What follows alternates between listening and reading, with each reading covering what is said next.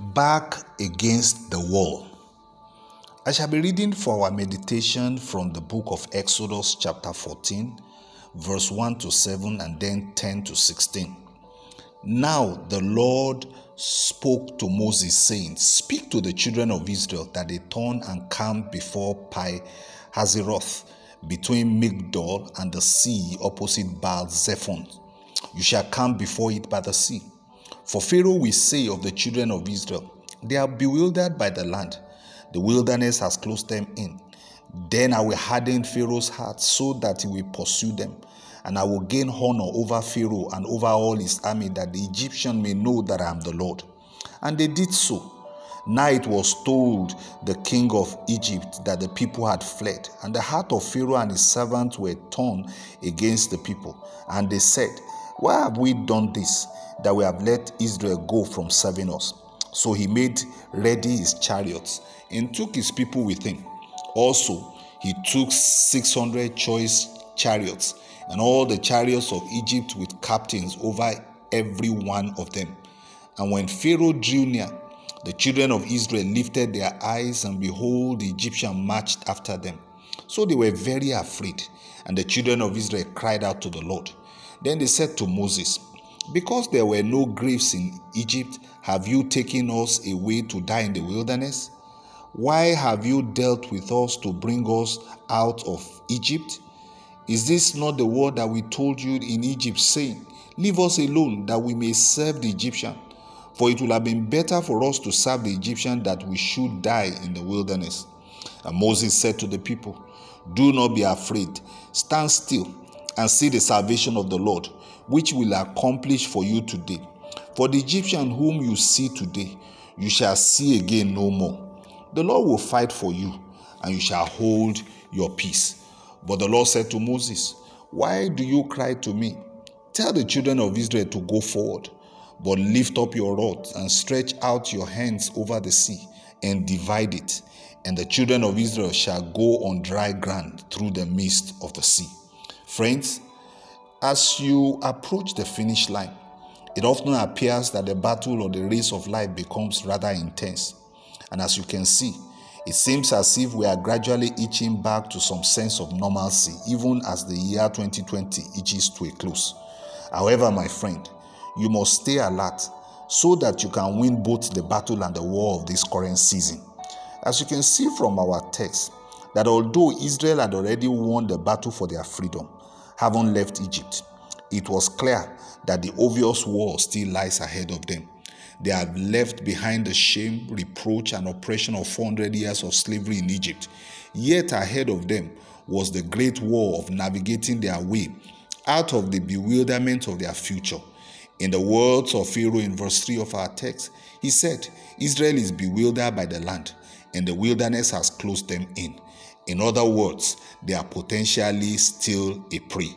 Friends, what exactly is it about the future that has left you bewildered, especially after all that you have gone through in the last seven months or so?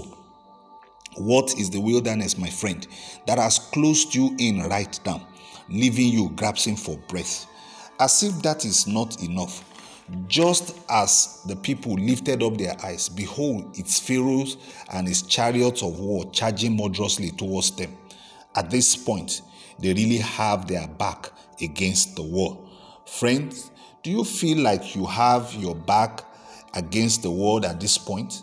Are you feeling lost at this moment, wondering which is better, where you are right now, or what you have had to endure in the last seven months?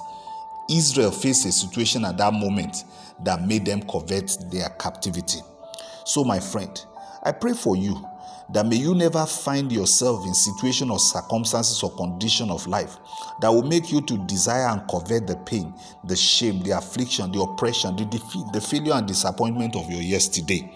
Recall that when Elijah found his back against the world in 1 King chapter 19 and verse 4, he said, Take my life, for I'm no better than my father.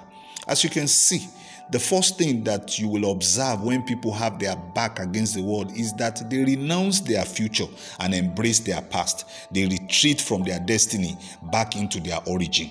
And then the second thing you also observe is that they will is that they see death rather than life.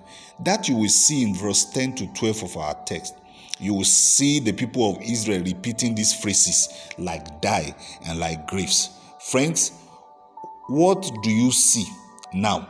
And what are you speaking about your life, about your business, about that career, about that dream, about that idea, about that ministry, about that relationship? Are you speaking of its life or of its death? Like Elijah, Israel at this moment, when their back was against the world, can only see and speak of death. However, my friend, as I mentioned in my sharing about the underdog advantage and the God of turnaround, God is committed to you. And even when your back is against the wall, God, who is the way, the truth, and the life, will make a way for you. At the moment when Israel was bewildered by the land, closed in by the wilderness, charged out by Pharaoh and his army, and faced with the impassable Red Sea, God did make a way right through that which stood opposed to them. So, my friend, I pray for you that God will cut through every barrier and obstacle that stands in your way, even in this season, in Jesus' name. As you can see from our text, whenever a person have his back against the wall, there are some things that God expects from such a person.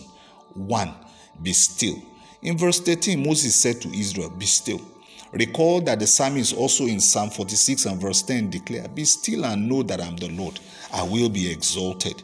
To be still means to stop striving, to stop fighting, to stop all form of agitation. For those who have entered into God's rest have ceased from their labor. In other words, my friend, God is saying, Calm down. That was the lesson that Jesus was giving to Martha of Bethany.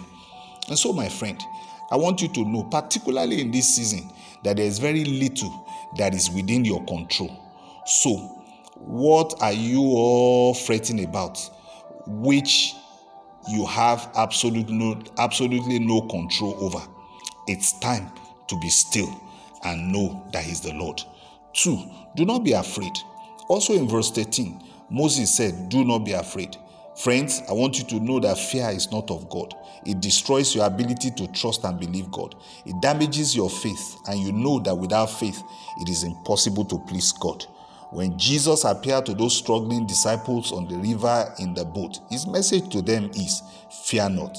And it is often said that there are about 365 fear not in the Bible, one for each day. Fear, my friend, is slavery. And God has not given you the spirit of, of fear that you should fall back into slavery. Three, behold, i.e., see God's salvation. Friends, it is what you see that you will receive. So, despite the Red Sea, the Pharaoh's army, the wilderness, God still wants you to see his salvation and deliverance. And I pray that God will open your eyes of understanding even in this season for you to see that those who are with you are far more than those who are against you. Finally, number four, go forward. In verse 15 of our text, God said to Israel, Go forward. Friends, as you behold and see the salvation and the deliverance of the Lord, do not hesitate. Rather, move into your victory and purpose in God. Your obstacle has therefore become your stepping stone into glory and honor. So, as I conclude this sharing, my friend, I want to pray for you that as God gave Israel victory when they had their back against the wall. May the same God, who is the same yesterday, today, and forever, create a path for you even in your own Red Sea in Jesus' name. Shalom.